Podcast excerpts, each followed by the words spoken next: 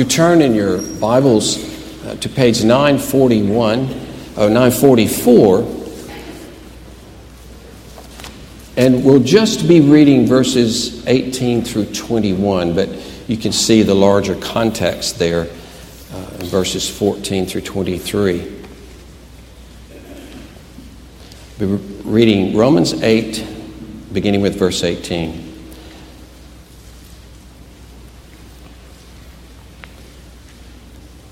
For I consider that the sufferings of this present time are not worth comparing with the glory that is to be revealed to us. For the creation waits with eager longing for the revealing of the sons of God. For the creation was subjected to futility, not willingly, but because of him who subjected it, in hope that the creation itself will be set free from its bondage to corruption and obtain the freedom of the glory of the children of God. Thus the reading of God's word. Let us pray. O Lord, cause our hearts to be lifted up in praise and trust because of all that you will do for your people now and forevermore. O Lord, work in us by your mighty Spirit, for we pray in Jesus' name. Amen. Kids, three words. We're back to smashing pottery. We didn't get to it last week. So, smashing pottery, Hubble telescope, and Strider. 40 years ago, a man shared with me this statement by which he saw all of life. He said, "Darwin, there are two things that will last in this world, people and the Word of God." Now, in that formula, creation is left behind. Creation is not invited to the party.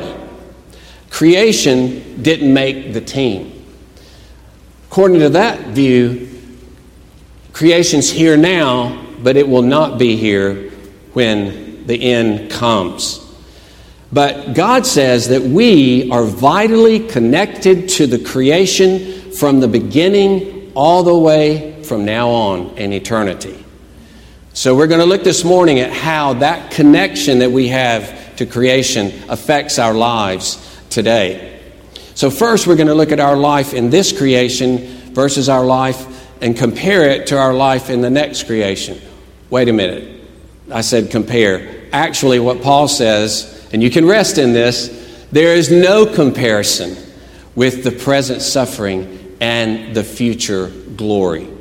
Now, let's have a review of our personal histories so that we know what Paul's talking about. Here you are living your life, you die. Your spirit goes to be with Christ in heaven. Your body is where? The grave. We all know it. Let's say the grave. So your soul is in heaven, your body is in the grave. Then at the very end of time as we know it, Jesus comes again, and your body and soul are restored, and then you have the new creation. That's a personal history. Paul is comparing our present life with the new creation life, not our heavenly life. All right? Now, he says, not worth comparing. Imagine that you were a little short on money, and you decided that you were going to do construction this Saturday. In August in South Mississippi, and you're going to do some work with some bricklayers. So you start at 7 a.m. By the time you hit lunch, every unused muscle in your body is killing you. Then the heat index hits 110 in the afternoon, and you don't know if you're going to make it. You're profusely sweating. Your body, your shirt is soaked in sweat. Or if you're a woman, you're glowing brightly, but you are hurting. Your hands are hurting. Your arms and legs are hurting. Your back is hurting. Twice you almost black out. Finally, you make it.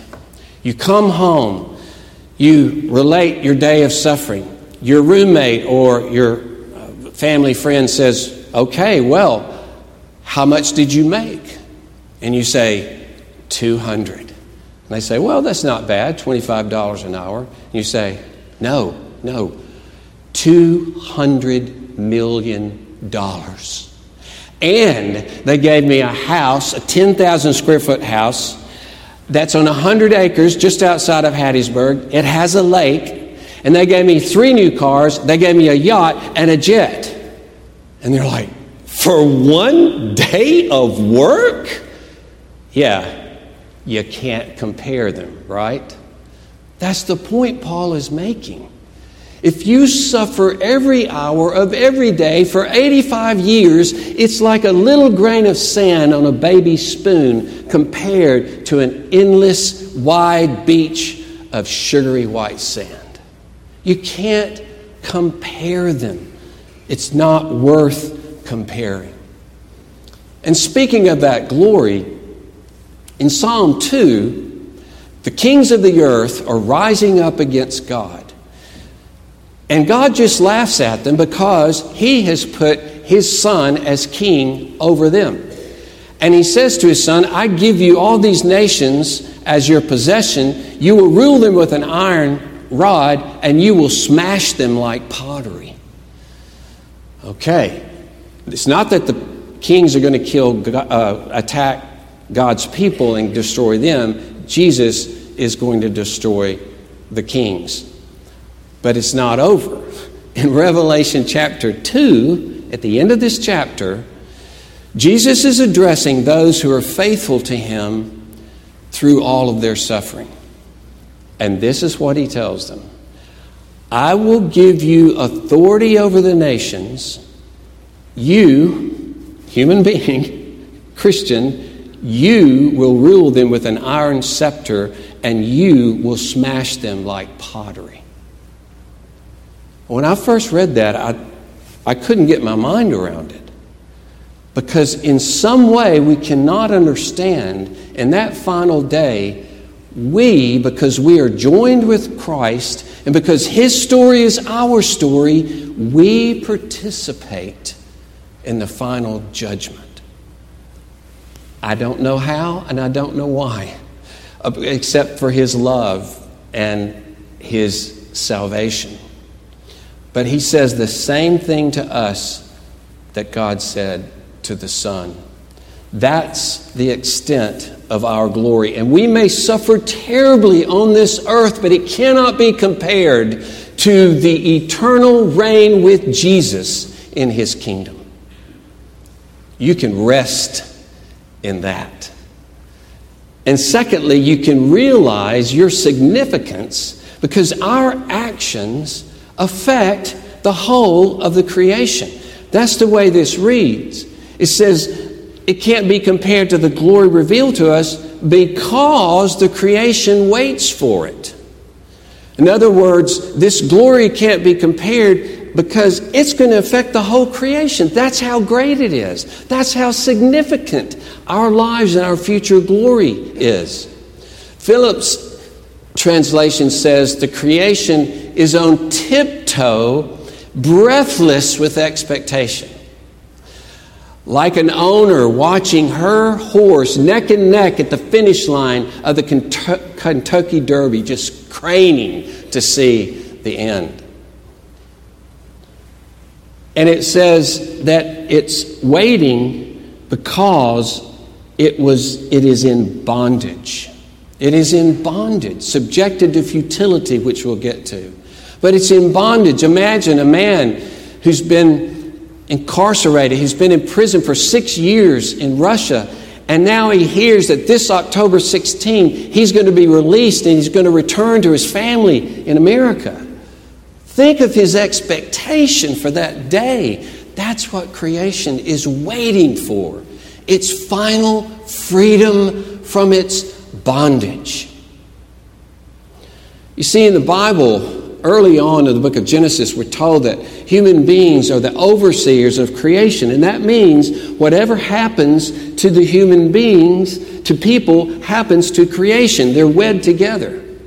It's like we're the train and the rest of creation, or we're the engine and the rest of creation is the train. So when we fell away from God into the chasm of sin, we drug all of creation with us.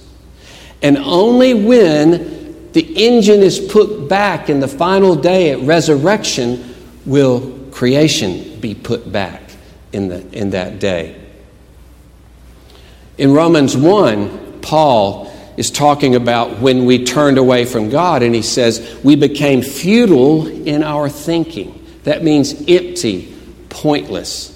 And you get what he's saying. The whole meaning of our lives was to be God-directed. Everything that we did was to embrace God and live in his fellowship and enjoyment. And when we turned away from that, life is fundamentally pointless and meaningless. And then you die and end up in judgment for the rest of your life. That's pointless, ultimately. Meaningless. And so it's the same word he uses here, that creation was subjected to futility. Now, not willingly. It just had to be subjected to futility because man had committed to futility. It's like poor children...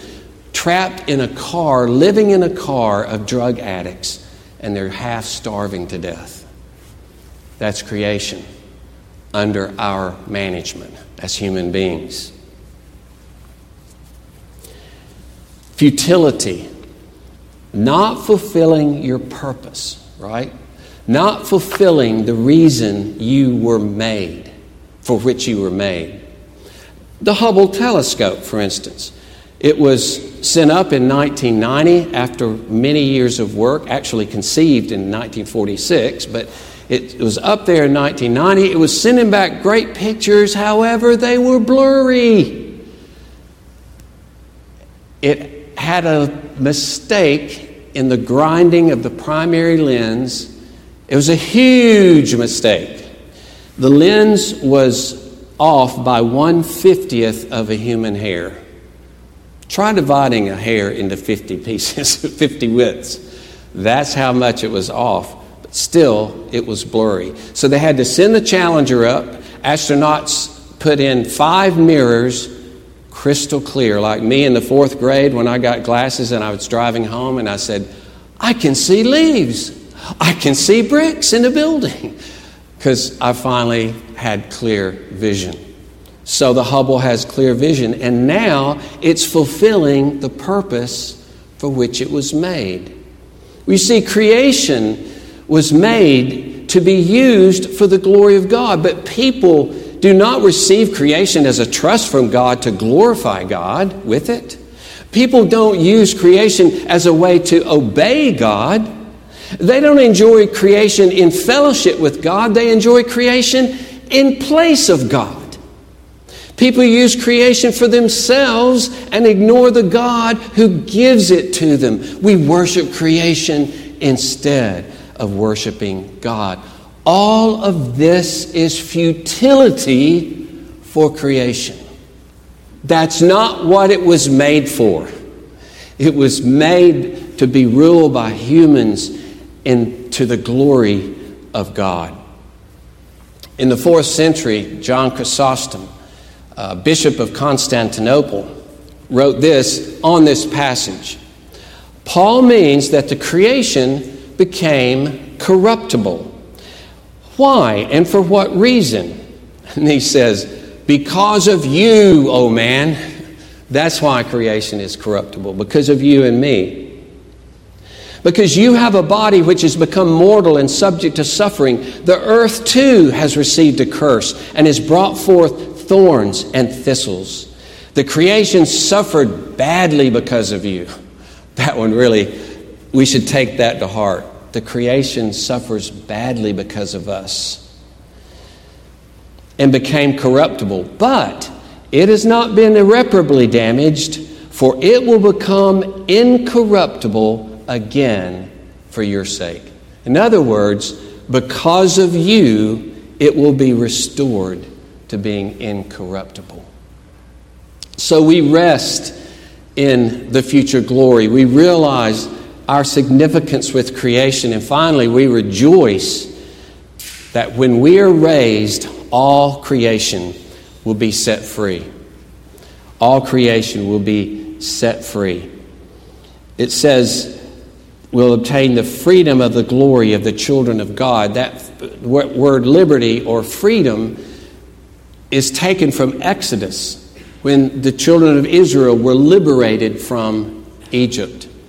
And in a sense, he's saying, creation awaits its own exodus from its own bondage. And what will that be? What will signal that? Our final glory will mean the liberty of creation. And this is an interesting word when he says, speaks about this glory in verse 18 that is to be revealed to us. Literally it reads, it will be revealed toward us or even into us.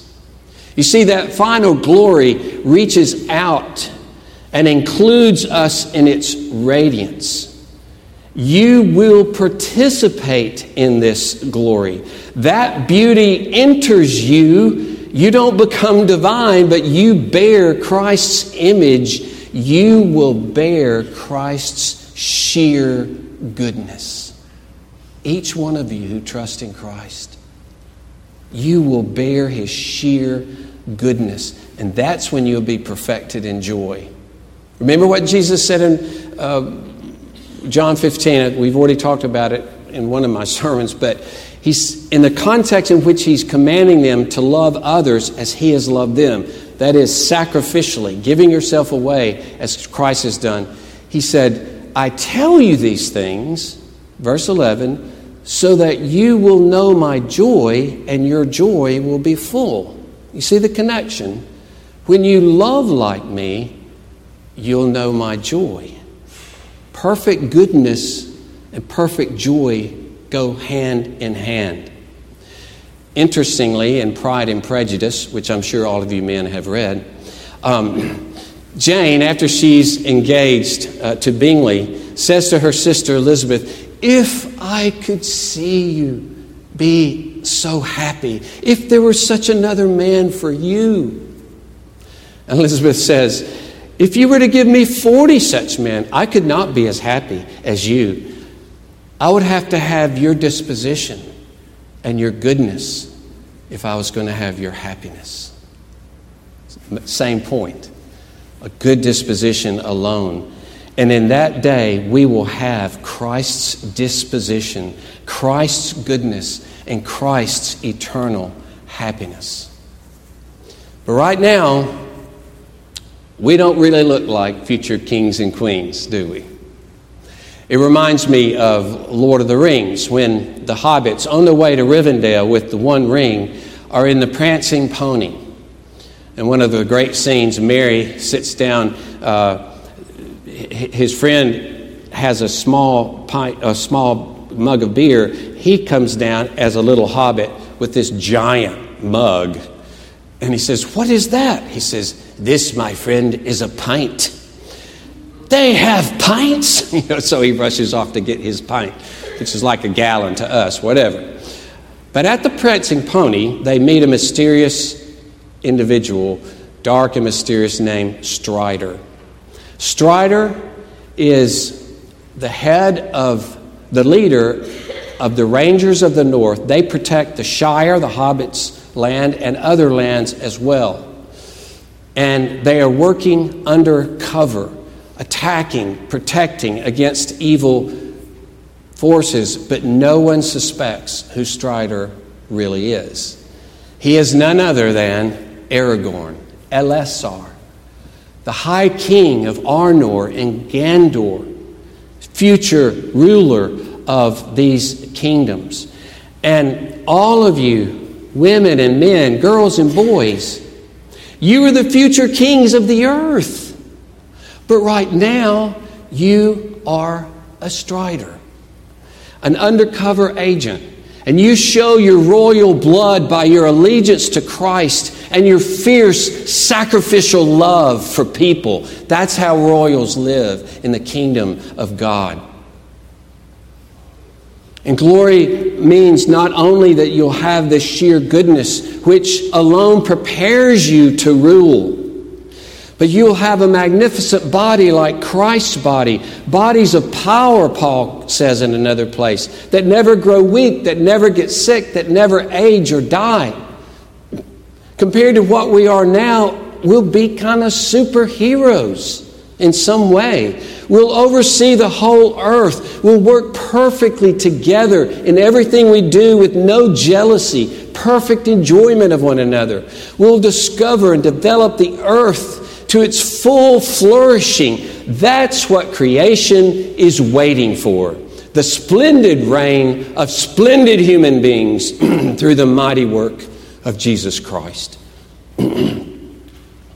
Now, in many cases, we know mankind has abused the earth and its creatures. And some would say the solution, kind of enforced by what happened during COVID, is to get humans off the earth, right?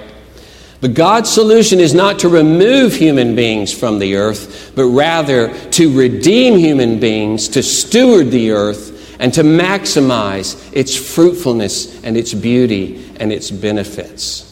Creation is waiting for the renewal of mankind to shepherd the earth. And let's be honest, some of our hymns don't go far enough in what they say. Case in point. I'll fly away, oh glory, I'll fly away. In the morning, when I die, hallelujah, by and by, I'll fly away, fly away. Okay. Now, that says good things. We suffering in this world, and we're going to go and be with Jesus. And that is fantastic. That's wonderful. But there's more to the story. When the Thessalonians were wondering, all right, Jesus is coming. We're here. He's going to change us. But what happens to those people who've already died? Are they missing the whole thing? It's a good question. And Paul says, no, what's going to happen is those who are asleep in Jesus, he's going to bring them back with him when he comes, and they're going to be resurrected along with us. Oh, good. They're not missing out on anything. In fact, they're first in line as you read that passage in 1 Thessalonians chapter 4. So, if we, they'll come back and to rule the earth with Christ. So, if we rewrite our song a little bit, it would read like this. I'll fly away, oh glory, but I'm flying back. When Christ comes with those who are asleep, I'm flying back, flying back. Everybody, anyway. That helps make the point to me. It helps underscore what's going to happen in the final day. And what we're ultimately waiting for. Heaven, good as a stopping place, but we're waiting for the new heavens and the new earth in glorified bodies. Now, if you're visiting, we've been talking about the astounding privileges of being the children of God. And if you're here and you don't trust Jesus, God the Father offers his son to you. Offers his son to stand in your place, to die and bear the punishment that you and I deserve. He offers him to you for full forgiveness now and forever. He also offers in this, it's a part of forgiveness, that you will become his child and you will inherit all things. It's a package deal. Forgiveness, standing righteous before God because of Jesus, means you get everything. And we all, and I know the believers here join me, we urge you, don't refuse the offer of being God's child and heir. Don't refuse to be cared for and attended all your life by this faithful Father of love. To refuse him means that you will be removed from the property on the last day and cast away in judgment. Oh, come, come, and believe in Jesus Christ. Let us pray. Oh, Father, how we thank you for the great work you've done for us in Christ Jesus. Your salvation extends beyond anything we could imagine. And even when we read about it, we can't even begin to imagine it. We can't understand it. But we believe it. We believe that eye has not seen nor eye heard the things that are prepared for those who love Christ Jesus, and yet they have been revealed to us. Lord, encourage our hearts. Encourage us in suffering. Encourage us to make known the greatness of your name in this world, for you are a great God and greatly to be praised. Amen.